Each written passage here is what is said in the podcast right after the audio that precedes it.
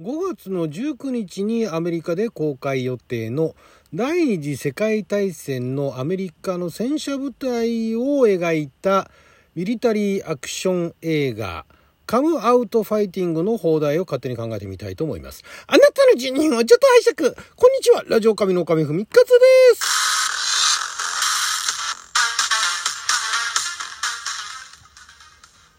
昨日は2023年えー、5月の12日金曜日6曜旋回戦勝でしてもう13日の土曜日になっちゃいましたけれども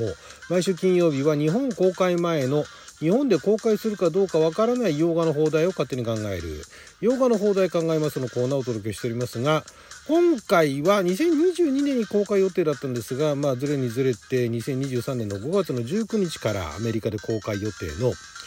ミリタリーアクションですね。えー、ミリタリーアクションもので日本で公開されるのって劇場公開されるのって、えー、最近だとまああの史実に基づいただとかね、えー、あとはまああの実際の史実でなかったとしても実際そういう作戦はあっただとかね。いうようなのが多いんですが久しぶりに全くそんなこと関係ない、えー、お話ですね。の映画。まあだからこれね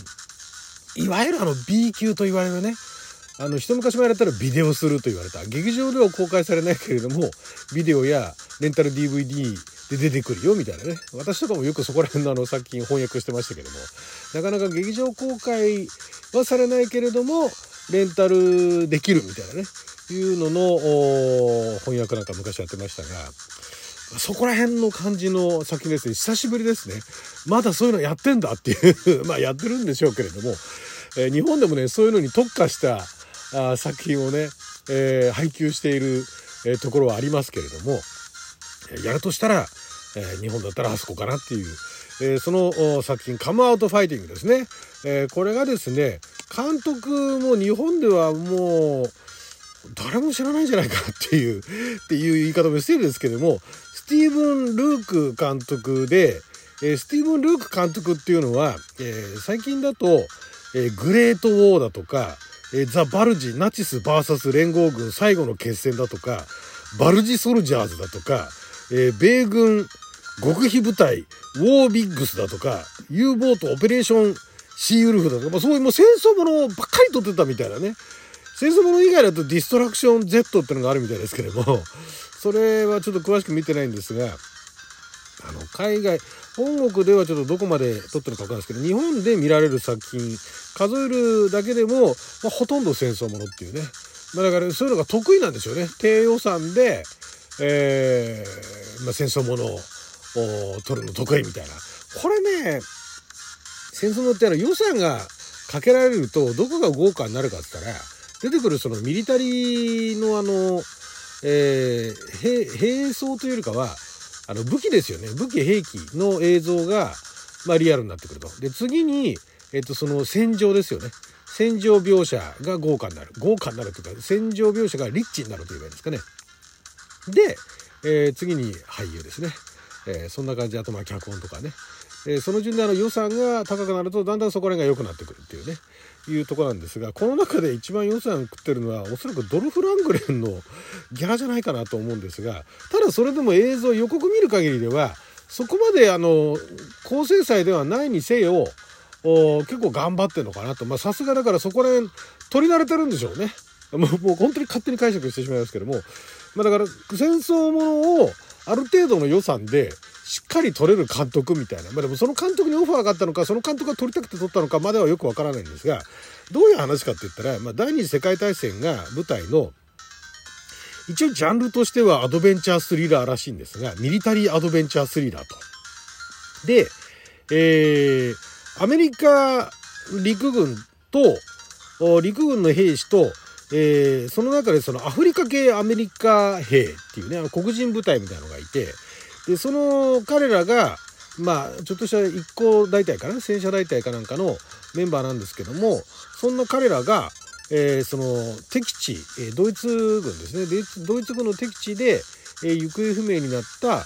あアメリカ兵を救うっていう、まあ、だからあのプライベート・ライアンみたいなね感じの探すのがあプライベート・ライアンじゃなくて、えー、アメリカ兵他のアメリカ兵っていうそれがドイツの,、ね、あの敵地の中にいると。いうような、まあ、お話で、まあ、戦車部隊っていうのとあとアフリカ系アメリカ人がメインっていうところが、まあ、一つ売りみたいなんですがその軍のあれは大隊長になるのかな？がドルフ・ラングレンなんですねスウェーデンの役者さんですけれども、まあ、ドルフ・ラングレンもアメリカでも有名ですから、まあ、白人の大将と。で予告を見る限りでは黒人差別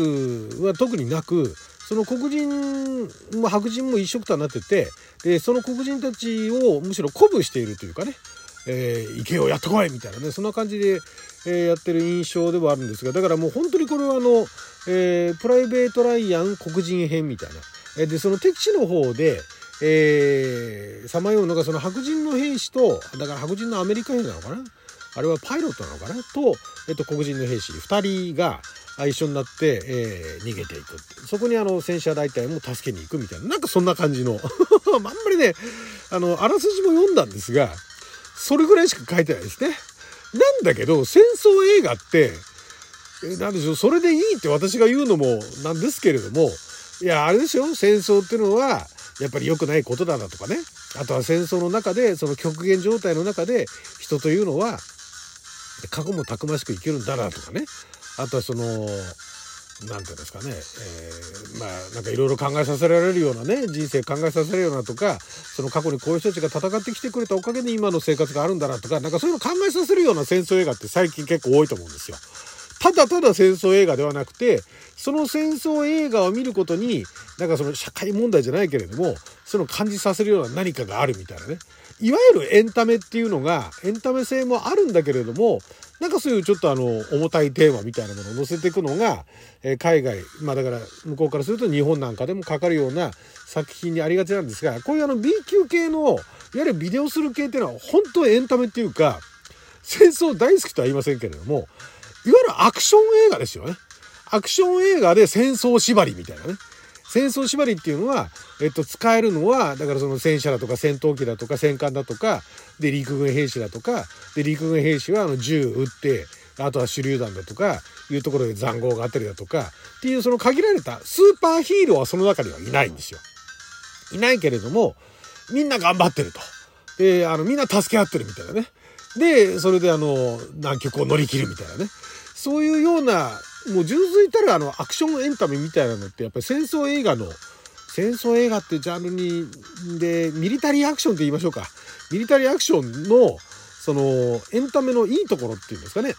まあだから戦争は良くないことなんだけど過去に起こったことっていう体にしてでその中でたくましく生きていくでピンチもありアクションもありね、人間ドラマもありみたいな。で、最近は人間ドラマの方がなんかちょっと目立ってきてるけれども、アクションの方を目立たせますみたいな。で、黒人も頑張りますみたいなところで、こういう映画になったんじゃないかと。で、ドルフ・ラングレンですよ。ドルフ・ラングレンが出るわけですよ。ドルフ・ラングレンといえば、ね、まあ、ユニバーサル・ソルジャーっていうのを代表作に当てちゃいけないですけどむしろだからロッキーですかね。代表作、彼の代表作は、えー、アメリカではロッキー4あたりのドラドラゴ役あたりを、えー、出しておいた方がいいかもしれないですけども結構いろいろ出てますからねアメリカもともとスウェーデンで活躍されてた方ですけれどもえー、その後アメリカのハリウッド映画でも結構いろいろあのメジャー作品から、まあ、マイナーな B 級作品まで出てて久々ですね。B 級もうだから B 級出ないのかなと思ったら出たっていうね。この中で有名なのはでもね一応ね他にも、えーと、ケラン・ラッツさんだとかケラン・ラッツさんっていうと何でしょうね。有名なとこトワイライトシリーズですかね。だからヤングアダルト向けの、えー、映画ですよ。えー、エルム街の悪夢2010年版のエルム街の悪夢に出てたりだとかあとはまあだからそのトワイライトサーガシリーズですね、えー、あとエクスペンダブルズ3にも出てたんですね。っていう感じのそれ以外はあんまりあの知られてないケラン・ラッツさん。まあでも結構ムキムキな感じの。これがあのあれですね敵地のところで行方不明になったあの、えー、白人兵ですね。アメリカ兵。であとタイリース・ギブソンさんもまああの結構もともとあの歌手だとか、ねえー、歌歌を歌っててねアルバムもたくさん出してるんですけども映画だとワイルドスピードシリーズですねのローマン・ピアス役で結構有名になったんじゃないでしょうかそれ以外もいろいろ出てますけれども、えー、まあ一番やっぱり日本で、えー、かかってる映画でパッとあの紹介してああの人って分かるのはローマン・ピアス役なのかなというところですね。ワイルドスピードは結構出てますからね、シリーズの中でね。あたりからモービウスとかも出てますけれども、はい。で、えー、そんな彼だとか、タイリス・ギブソンさんですとか、あとはマイケル・ジェイ・ホワイトさんは、これはね、数は結構出てるんですけどもね、日本でじゃあ、何かって言ったら一番、あれですね、知る人ぞ知るところで言えばスポーンですね。私なんか好きだったのはスポーンっていうね、シリーズ化するかと思ったら一発で終わってしまったという非常に面白かったんですけど、作品はね。そのスポーン役のアルシモンズ役をやってたりだとか、まあ、それ以外はほとんどあの、ほとんど B 級映画ですね。ダークナイトとかも出てますけれども、うん、ほとんどあの、ビデオするみたいなね、作品とかにはたくさん出てる。だからまあ活動としては結構活動されてる方ですね。えー、彼もだからあのアメリカ側の兵士というような方たちが出られている戦争映画、ミリタリーアクション映画が得意な監督。まあでも日本ではあんまりそんなにあの、日本であの配信とかあの配給されてるもので、えー、5点満点中3点超えてるものが一つもないですけれども、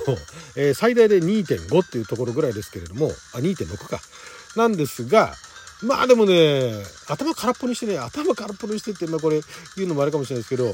ビデオすると面白いと思うんですよ。はい。ということで、このタイトルなんですが、えっと、カムアウトファイティングっていうのは、闘志をむき出しにするっていうことらしいんですが、ね、えー、なんでしょうね。ここら辺は、タンクファイトみたいなね。